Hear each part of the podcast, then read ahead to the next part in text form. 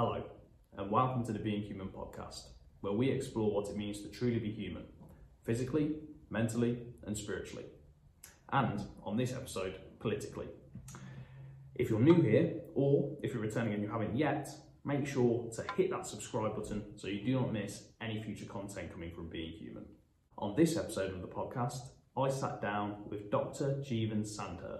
Jeevun is a member of the Labour Party and he is going to be running to be MP of the Loughborough constituency. Jeevun has a background in philosophy and economics. He is, in fact, a doctor of economics. He has worked in the Treasury, he has worked as an economist in Somaliland, and now he has turned his attention to politics. I sat down with Jeevun today to ascertain not just his and his party's political agenda for Loughborough as a constituency, but his philosophical agenda as well. I wanted to get to the core of what it means to be a member of the Labour Party. I asked him about how he makes tough decisions, his decision making process, how he's guided not just by the principles of the Labour Party, but his own moral constitution as well. I asked him about the importance of religion in building and maintaining a community, and not just a community, but the morality of a community. I asked him to convince me why a flat income tax rate is not fair. I asked him what he had to say to people who say that Labour and Conservative are two cheeks of the same arse. And I asked him the classic philosophical question of what is the meaning of life and how does politics fit into that meaning? Whether you consider yourself to be on the left, on the right, straight down the middle, whether you're enthralled by politics and you read the Financial Times every morning, or if you're like me these days and you don't really keep up to date with it at all, I think you'll find this podcast interesting. Like I said, I obviously wanted to speak to him about his political agendas and how he will benefit the people of Loughborough through politics, but I also wanted to talk about the deeper things as we like to do here at Being Human. So I hope you enjoy it. If you do, please make sure to like, comment, share, and hit that subscribe button as well. Thank you for watching, and thank you for supporting Being Human. So, when did you decide that you wanted to enter politics, and why did you decide you wanted to enter politics? So I was reasonably young. I know it's not fashionable to say that, but I was about must have been between 16 and 18. And I was at this point in my life where I was like, right, what am I going to do with the rest of my life, basically? Um, and I come from a family of business people, so I was like, what is it that I want to do next? And for me, it was, you know, when it boiled down to everything, it was like, actually, I want to see a world in which people do better, in which they thrive, and how do you achieve that? And also, I think at that time I was studying economics already, and I was like, well, you can be an economist and write the best papers in the world, but fundamentally, unless you're convincing people, so it's not just about having the right answer; it's about a democracy, convincing people and getting them to move forward. That's the way you make change. And so that from that point on, I was like, okay, this is something that I want to do. And I was also quite on the other side of it, but also I was going to have a separate career. So I was going to bring something to the table, right? And that's why I became an economist. So it's like why I went to the Treasury, it's why I went to Somaliland and the, the PhD, and then obviously now head to politics. So that's kind of where I'm at. And to this point so I'm hopefully, you know, uh, we win, I win, and actually we can make those changes in this country. And of course, for Loughborough, for Shepshed and the villages. And you say because you wanted to make changes. Were there changes in particular that you saw in society that you thought needed to be made? And if so, mm. what are those? So I think they've also changed quite a lot, right? So when I was kind of joining the Labour Party, which is back in back in 2010, I was volunteering before that, and I think I joined in at some point in 2010, before the election. Um, I'd actually seen the country had gotten better. So actually in 20, that was probably the point I was like, right, which party am I actually going to join, right? I mean, that's what I was going to ask you as well. Why Labour? Why Labour? Because I'd grown up in a country that had been getting better. Uh, poverty had been declining. Our health service was getting better. Our education system was getting better. Things had gotten better for everybody. We had seen a country and I'd seen progress in my life. And actually, at that point, I was studying economics and I was also thinking, looking forward, who is it had the best economic policy at that particular point in time? And I was like, actually, I want to see a continuation of the successes of those years. And then, you know, that, if you like, compared to now, which is a very, some say a different story, right? So when I was young, I knew climate change was an issue, certainly. Now it's very clear that it's one of the most important things that we have to do. We're obviously in a cost of living crisis. Public services are crumbling. So you've got this huge domestic crisis we have to fix, make sure wages grow for the future, and deal with kind of climate change.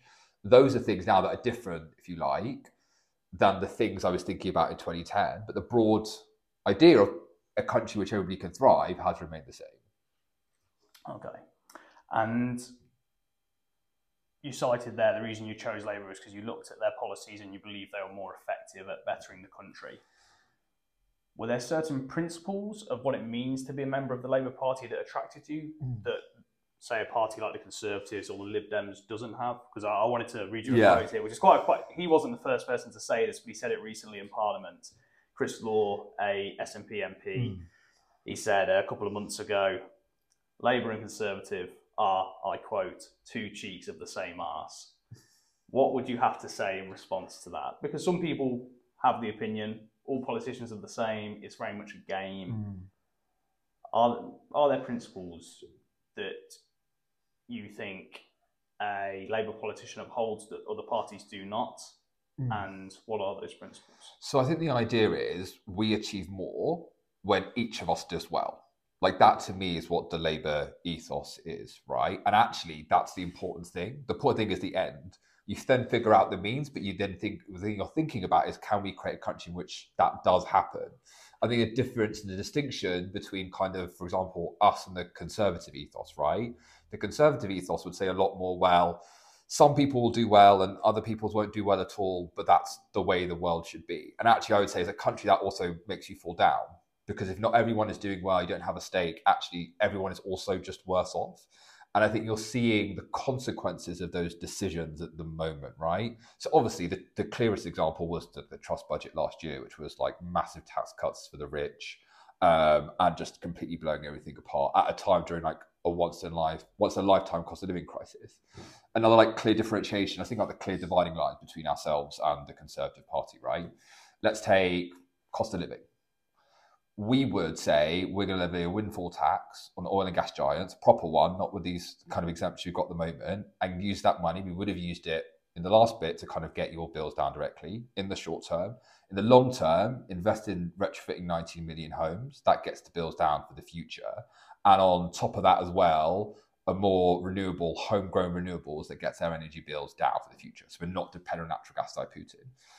The, the choice by the Conservative Party was to kind of go, well, actually, um, we're not going to have oil and gas giants. The insulation grants are far too little. Similarly, the heat pump thing isn't working. But if you can afford to insulate your home, which is quite expensive, quite a few thousand pounds during cost of living crisis, like well done.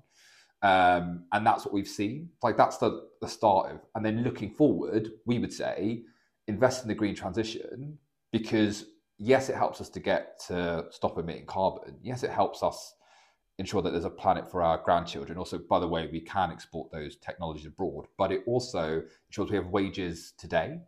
And also, we want to work with business to have a kind of partnership between government and business to kind of see those industries grow. Whereas I think the conservative isn't there at all, right? Conservative has just been like, hands off, we're going to do this. I'd also say there's something particular about the situation of the Conservative Party. Like you know, you've seen it with the COVID contracts. You're seeing it at the moment, I think, with the constant scandals. Look, I don't know when this is going to go out. Last night, the immigration minister resigned. A few weeks ago, uh, Suella Braverman resigned. Sunak, of course, appointing her when he knew that she'd already leaked classified information. Something is different about the situation of the Conser- Conservative Party. Like, we are serious. We're a party of stability. And I think you've seen chaos on the other side. I think the fundamental ideological thing is when everyone does well, we as a country do better. Let's go for that aim. And as a Conservative Party say, whoever does well does well. That's it, and doesn't really reflect like what the needs are, especially in modern economy with you know far more complicated world than it used to be. What do you think that is that, in your opinion, the Labour Party is able to manage itself well and effectively, and the Conservative Party manages itself or does not manage itself very well, manages itself in a chaotic way? It's the leadership right? It's what Keir did the moment he got into office and the moment he won the leadership election. Keir was very clear. He had this like three step plan. Let's be, we had our worst defeat in a century. He's like, I'm going to ensure this party is electable, that I'm going to change this party. Um, I'm going to make the case to the country of why these conservatives are not fit to govern, and as we are doing, setting out a positive case for government. The point is that Keir did that hard work, right? He said, no, these are the standards we expect, these are standards we don't expect. We as parliamentary candidates have it kind of, we know what we're representing. we are here to serve the country. Like that is the message that has gone down from the top to us. And that is also the ethos to which we all subscribed. And if we weren't doing that, we just wouldn't be part of the party, we just wouldn't be candidates, we wouldn't be MPs, well, in the moment, right? On the other side, I don't think you've seen a Conservative party that said your ethos is to serve the country. And as to why that's happened, I mean, that's kind of a question I think for them. It's clear that it hasn't happened. And I think also the leadership on that party just hasn't had, they haven't said to their kind of, their own team, this is what the stands are expected and not expected. And, you know, I mean, Boris Johnson was Boris Johnson, uh, the Liz Truss catastrophe. Um, and then Rishi had a, if you like, he did have this opportunity, right? But what did he do? He said, I'm going to put Braverman because I think that's going to help me win the leadership election. I'm going to appoint Zahawi, even though I know there are real questions about his tax affairs that have been found kind of uh, to, you know, make him leave office. And on the other hand, Raab and the bullying claims. Like Rishi knew all of this. And what did the leadership from the top down said? Rishi went, Well, I'm going to ignore it because I think that's convenient. And I think that's the difference, right? So I think a big part of this, frankly, is Keir Starmer, Rishi Sunak, and their relative character and integrity. Okay. Okay. You're not Loughborough born and bred. Nope. This will inevitably disillusion some people from voting for you. What would you say to those people? How can you specifically, Jeevun Sandher, benefit the people of Loughborough? Yeah. Well, look, yeah, you're right. Let's be honest and straight with people. And I said that during my selection as well. Like I moved up here beforehand and said, look, I'm showing a commitment to this area because I, as an economist, that's as I've put forward, have wanted this country get better. Now I worked at Treasury, I also lived in Somaliland for two years. Wherever I've gone in the world, I've worked to make those places better and the people that I've served. I moved here to serve the people of Loughborough, of Shepshed, of the villages. So I walked here, you know, from my flat that's like, you know, 10 minutes away, right? And, and for people listening to this, it is a horrid day today. It's horrible. It's, it's been chucking it down all day. Yeah, and I'm lucky I'm not drenched, right? Like, so Yeah. that's that's where we got to. So, like, absolutely, like, that's what I've done. I've come here and said, right, I'm putting myself, this is the place I'm going to make my home. This is the community I'm going to serve. And for the people watching it at home, they will know that I'm on the doorstep constantly. They'll know I've got the events I go to and the people that I'm constantly listening and speaking to. I take my kind of responsibility and duty to hopefully serve the people of this constituency very, very seriously. And that's why I moved up here, right? Because I knew you absolutely, so if you're going to do this, you're going to do this properly. And that's absolutely what I am uh, here to do. The other thing I'll say is the final thing is that, like, I, one, the reason I'm a member of the Labour Party, because I don't believe how we do in life should be judged upon how we're born, but how we live. And this is the life that I've chosen. So I hope that that's, you know, I'm putting myself forward and that's that's the case. A big focus of your manifesto is the children of Loughborough. Mhm. Schools, they could be in a better state. I think we can all say that. Other than financial investment, because that's often a politician's answer to this. Oh well, we need to, you know, invest in new technologies, um, a better environment for these children. But beyond financial investment, in terms of actual education, what do you think needs to be done in schools to help children? Yeah. So we have like our pro- program is to rebuild and reform, right? We are going to hire thousands of more teachers, and we're going to pay for that and be very clear about by levying VAT upon private school fees. We're going to do that because we know the problems that are in state education at the moment. Now, that's the rebuild part. That is a bit more cash. And by the way, everything we're going to put down in our manifesto, and I'm an economist, used to work in the Treasury, I can guarantee you it is going to be funded. Current expenditure will be funded out of taxation. The other side is the reform side, and it's about teacher training. That's ensuring that teachers do have the qualifications. So we know there's lots of teachers at the moment who are in schools who just don't have teaching qualifications. That's the really big thing for us, right? Ensuring they have those qualifications, ensuring that, of course, those special needs children, they're better able to deal with it. That's, if you like, in the primary and secondary sector. And there are some other things around breakfast clubs we want to do, but also we've got early years childcare in this country. Now, people who are listening at home the young children will know that theoretically they have a certain entitlement. In practical, practical terms, often not the case. We are going to have workforce reform again to deliver those places. So it is rebuild and reform. We are very clear that like this is not a, and it's it's true. You cannot simply throw bad money at a problem expected to be fixed. like you have to spend that money wisely. Every penny will be judged upon that. I've worked in the Treasury. Rachel, I hope, will be in the Treasury as the Chancellor. That's what our mission is in government. And to do that, to have better outcomes for everybody. So that's what we've got to do, like rebuild reform. And it's going to be, um, you know, I believe this country's best day ahead of us. You're right, though, it is a difficult situation. It's not going to be easy. Another focus, mm-hmm. you've already alluded alluded to it. Sorry, the cost of living crisis, mm-hmm. energy bills. We can debate all day about why we're in this situation, but how do you propose to actually bring down those energy bills for people? Yeah, well, look, um, if we were in power, we'd be insulating homes, we'd be making sure we have homegrown renewables to ensure your bills are the lowest, right? We have we had the highest inflation in the, in the G7. Why? Because we had the highest energy bills. Why? Because we had the worst insulated homes and because we're dependent upon natural gas supplied by Putin, right?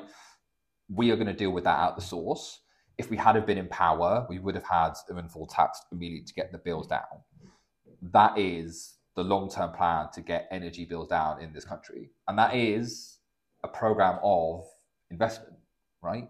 That's investment that gets your bills down, not just now, but for the future, and helps us transition to net zero. So that's like if you like the bill side. On the other side of it, and one of the reasons why, or like if you like my vision for like you know Loughborough, my economic vision, we have world leading companies here that specialize in renewable technologies, we as the Labour Party will invest in and work with private sector companies to make those innovations to expand to get jobs and wages rising here. And that's something else. That's what I definitely want to see here. So, on the one hand, get your bills down. On the other hand, get wages rising. There are some other things as well, like reform of the apprenticeship levy, making it easier for infrastructure to be built, stuff like that. But those are the two fundamental things bills down, wages up, how are we going to do it? And that is the things that we're thinking about, right? And that is our plan for the next five years. So, look, we spent a lot of this, I spent a lot of this talking about what's gone wrong. I think everyone at home can see this country. I think everyone knows that, right? Everyone knows what's gone wrong. Yeah. Everyone you know, knows the issues. It's the answers the and that's, that people want. And for me, that is the next five years, right? That's the mission. That's the job. And, you know, if people do choose to elect me, fundamentally, uh, in the five years, four years after that election, and there's a next general election, they will judge me on it. And either we will have been successful or we won't. And like, I'm determined to make it a success. Let's go. The university is a massive part of Loughborough. Mm-hmm. A massive part of Loughborough's reputation is the university. How do you ensure that or how do you plan on working with the university to ensure that that reputation stays at the level it is in the university mm-hmm. and how you kind of bring that reputation out into Loughborough as a whole to help advance it? I think it already has, right? I think the university has done great work in the sense of it's brought a lot of great jobs here, it's brought a lot of great innovation here. It's been a hub for those industries that I want to see expand. So the university always did great jobs and great links. I think the things we want to see is to see that expand. I suppose in kind of the the practical terms of this, right? So there'll be part of this which is like if you like public research funding, and that's kind of one question. Of course, you know people here will come to study um, English and the arts and humanities and social sciences, and absolutely, you know, I was a social scientist myself, brilliant. People do come here, get great degrees, and go on to do great things. Absolutely, we applaud that, and of course, everyone knows how brilliant Loughborough is at sports, right? I think uh, if it was someone told me if it was a country would have won the 11th most Olympic medals. It's you know it's incredible I achievement. It. I know yeah. uh, I'm you know not the greatest sportsman in the world, but like I absolutely you, know, you can admire the stuff. Right? I try very hard. Uh, I just did not have the coordination, unfortunately. But um, absolutely brilliant. But on the other side of it, the innovation we are seeing here is the things I want to see expand. And if you like, that's like you're going to have primary research that is going on already yes, you want funding for primary research. You don't want funding and abilities for scale up. You know, you incubate things at university and you see growth on that side. If you think about what growth means in a modern, uh, high tech, advanced economy like the United Kingdom, it is about you know cutting edge research, scaling, applying it. Now we're seeing that happening in the United States. Biden's doing it. You know, Biden's seeing the largest economic growth, the largest wage growth of any G7 country if we're bringing that here for Loughborough in particular, just in the small level, that's how you get wages rising, good jobs, and expansion, right? Um, so that's absolutely the vision. And then on the other side, we do have more advanced manufacturing as well.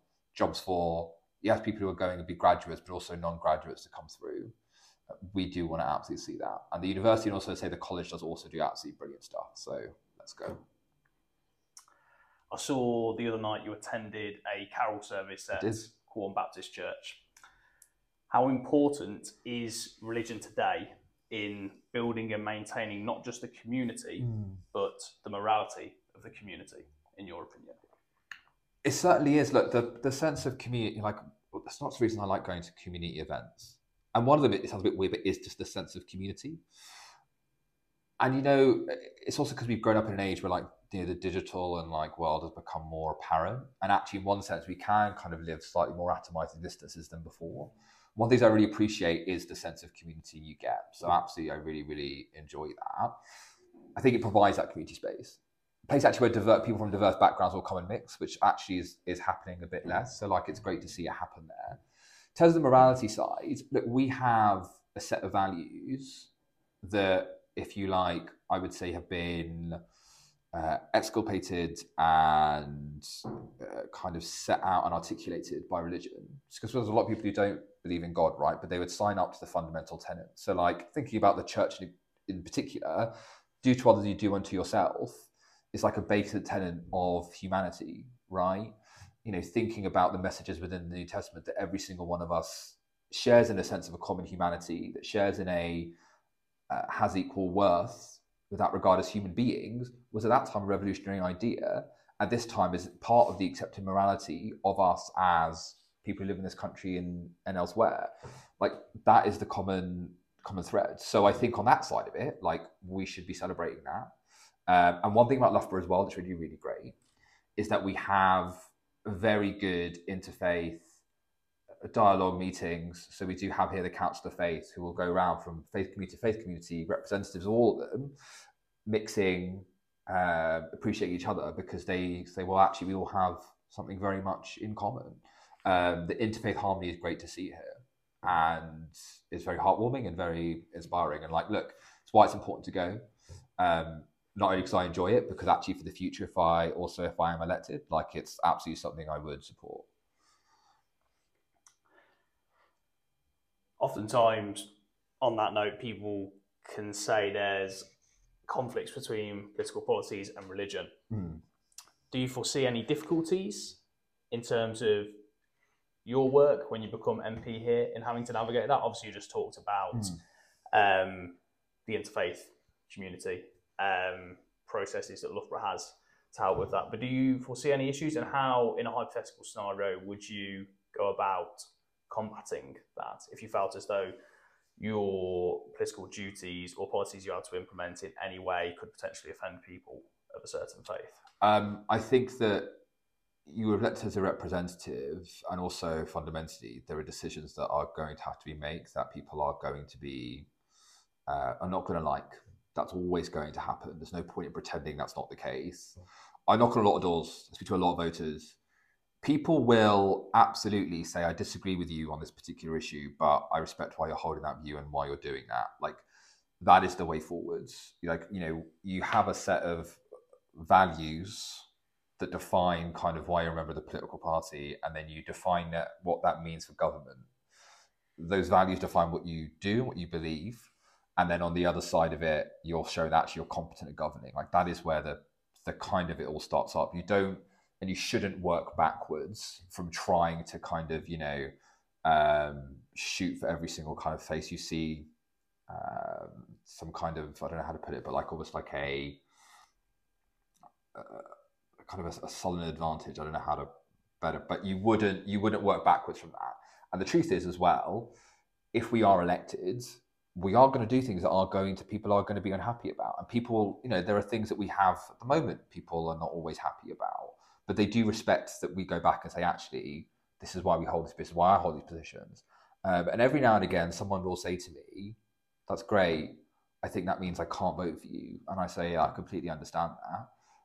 but I'll still have this like long conversation with you because irrespective of what happens, if I am elected, I will still be representing you and I'll still be here to serve you. It doesn't matter whether or not you vote for me. What matters is kind of like I, my job is to serve you, represent you. Um, but yeah, there's not there's not a sense in which we're going to kind of tack with the wind every single time. There's like a loud a loud group. It's just not the way it's not the way leadership works, right? I think you raised a very good point there, though, that um, to be a good politician, there's kind of two tongues to it.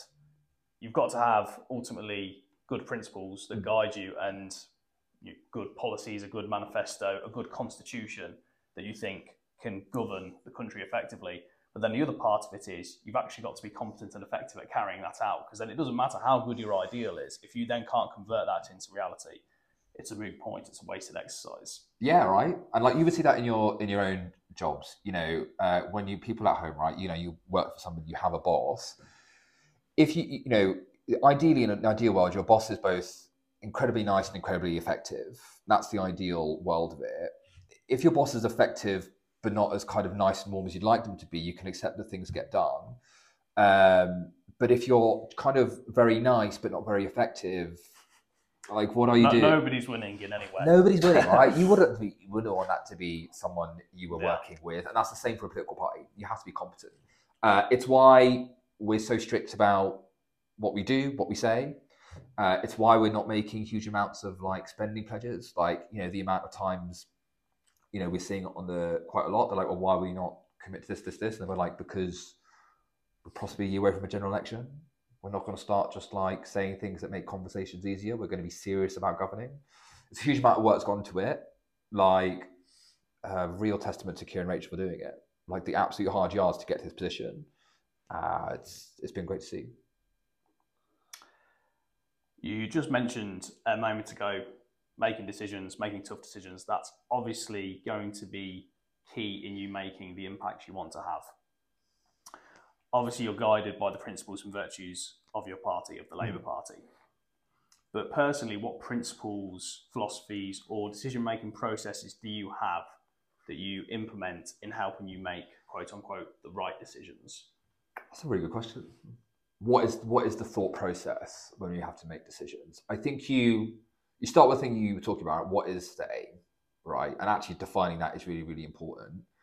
What is the aim, and work backwards from it, and don't get distracted. You know, what is it that you want to achieve? Um, so you kind of look at the end and you go, right, that's the goal I want to see happen. And you just work backwards and think about all the things you need to do to get to that point. And that's kind of where you get to. Um, I suppose you make a decision in general, in terms of a tough decision, I mean, I'm trying to think of of some of the ones that we have, you know, at the moment that people certainly see as being more more tricky. I mean, look, one thing we would say, right, our general approach to this is some of the, the tax money we're raising is very much like taxes on the super rich to get the money into the NHS, right? So suppose we started off with a problem saying there are just nowhere near enough doctors and nurses. Like you know it, I know it. Um, because every single time we try and try and call your GP, you can't get through for three weeks. Um, or they have an appointment three weeks and you know they're absolutely worked off their socks. Go to a GP surgery, you know, eight minutes, just in, out, in, out, try and do the best they can. We work backwards from how do we do that? But at the same time, knowing we have very difficult circumstances, that we also don't know how bad things can inherit it. Actually, right, that's the aim. How do we get there? How do we raise this tax revenue? Okay, there's a group of people here who are incredibly wealthy but aren't paying tax this country. Uh, let's go and tax them and pay for it. Uh, but I think that's where you work backwards from. Just think about the ends, come back, and like have it be quite simple. Uh, don't get too distracted, and stick. And also something else: when you make a decision, Stick to it. stick to it. Like pick a strategy, stick to it. Uh, that's important. Like on the macro level, yes, in the point of a government, but on like the micro level, like you know, people who go to work in the office. Again, if you have a boss who's constantly like chopping and changing, it's really not helpful. Um, you know, a few weeks ago, so like you know, at the Conservative Party conference, right, the Prime Minister stood up and said, "Past thirty years have been awful. Need complete change." Uh, I'm here to represent that change. That change is going to be by scrapping all this infrastructure projects, which was like a bit weird. Everyone kind of went, "This is a bit strange." You've been in power for 13 years, and then like four weeks later, goes right I'm bringing back David Cameron. And it's like imagine your CEO being like, "We're going to change everything because everything's been awful," and then bring back the old CEO four weeks later. You'd be like, "This is absolutely bonkers." Pick a strategy and stick to it. This is basic leadership stuff. On the topic of taxes, Yeah. convince me that a flat income tax rate is not fair. It's not fair. Is not fair. Um, I- I'm saying that on the presumption that you don't think a flat income tax. Oh tax no, I don't. I don't. Um, because you, it comes back from the question of ensuring that everybody thrives, right? So start off with that that idea. Actually, if you're in a system where you're saying, right, well, if you're, you know, only twenty something thousand pounds a year, you're getting paid twenty percent on the on the bit over the personal allowance, um, and you're getting the same tax rate as someone else who's earning one hundred fifty thousand pounds a year. Obviously, proportionally, you're paying a high proportion of your income in taxes, right? So that intuitively um, seems slightly odd, especially when you think about the fact that things need to be paid for. So that person who's earning 150 grand a year and you're taxing a bit more, that is paying for the NHS, the schools, those NHS, those schools, those roads. By the way, the roads are awful, but those those schools, those hospitals, they educate everybody. And it also means for the future, the person who is earning 100 and 150 grand a year is doing so not just because an absolutely personal initiative, great hard work. It's also because they are working with people who had a decent education, who had who went to uh, decent education, have a health service to look after them. That helps everybody be better off. And so the question is, how are you going to raise the revenue to get the public services, the hospitals, the schools that you need to everyone to thrive? if you're putting a flat tax, you're going to have a lot of people at the bottom really struggling. They're struggling already. And in fact, obviously, to get the same tax take, you have to put taxes up on them, uh, which is definitely not where we are as a party, um, because we think tax is, you know, the highest tax burden in history. Um, you're you're raising taxes on them, making it hard for them to survive, and you're not kind of providing the other goods that you need. Um, another thing, you know, in this country, we're the only country to see sickness, long term sickness rise with the pandemic because the NHS is just fundamentally not working. Um, if you have the tax revenue from the richest and you put that back in the NHS, it does mean that like uh, there's both a kind of a moral kind of imperative because it means that actually like some reason everybody can get it, but like on the economics as well, you're going to be better off as a country because people aren't going to be long term sick. So would you say there's a moral burden on people that are well off in life, have lots of money, to then pay money back into the system, even if it's you know mandatory in the form of taxes, to then better society as a whole? Would you say there is a moral duty on them to do so? I'd say it's a political one that we've also like like as a society we've cohered around that idea, right? Like we've put forward that idea, and that's the idea that's accepted, if you like, at the ballot box. Absolutely, political parties can come along and say like we want a flat, uh, flat tax. They can't say that, right? In terms of like the morality of it, I mean, I would say it's not the not the values that I think we should have as a country, um, and I don't think it helps in the long run. But they can do that, right? There's also just no appetite for it. Like we do also collectively reason to moral positions, right? So we move forward and say, actually, these things are, we think this is right, we don't think this is right. And actually, like progressive taxation is one where people have turned around and gone, you know, actually, if you're earning a lot more money, you should pay a higher percentage of it in tax because you are still going to be really well off, but it helps us do well collectively. And so, yeah, I think that like that's where we've got to. And other parties, absolutely, look, we want more volatile politics than anybody. Uh, there no doubt will be a flat tax party the next election somewhere. I don't think they're going to probably get that many votes. Final question. It's going to be a fun one. yeah, it's a, a heavy one. Okay, A potentially heavy one. So, am I correct in saying you studied philosophy? Was it? Economics and philosophy, yeah. economics and philosophy. So it's the classic philosophical question, and we're going to tie it into politics. To Jeevun Sandher, Yeah. what is the meaning of life? What's the meaning of life? Brilliant. and Someone- how does politics Wow, yeah. fit into that meaning? Jeez, that's a great question. Um, what is the meaning of life? I, I would say this: the greatest joys you have in life are with other people. It's the, The friendship- greatest joys. the greatest joys, The the greatest friendships joys. relationship. I have a connection, a relationship. Your joys are my joy. Your suffering is my suffering. Like that is what gives life a purpose and meaning. We are social beings, right? The relationship we have are the most important things to us. Our family, our friends, those are things that we treasure in life. And I would say, given the fact that we see joy when other people have joy and sadness when they see sadness, I would say the meaning of life is fundamentally improving that joy in the world. And that does mean like looking after your family and being nice to your friends.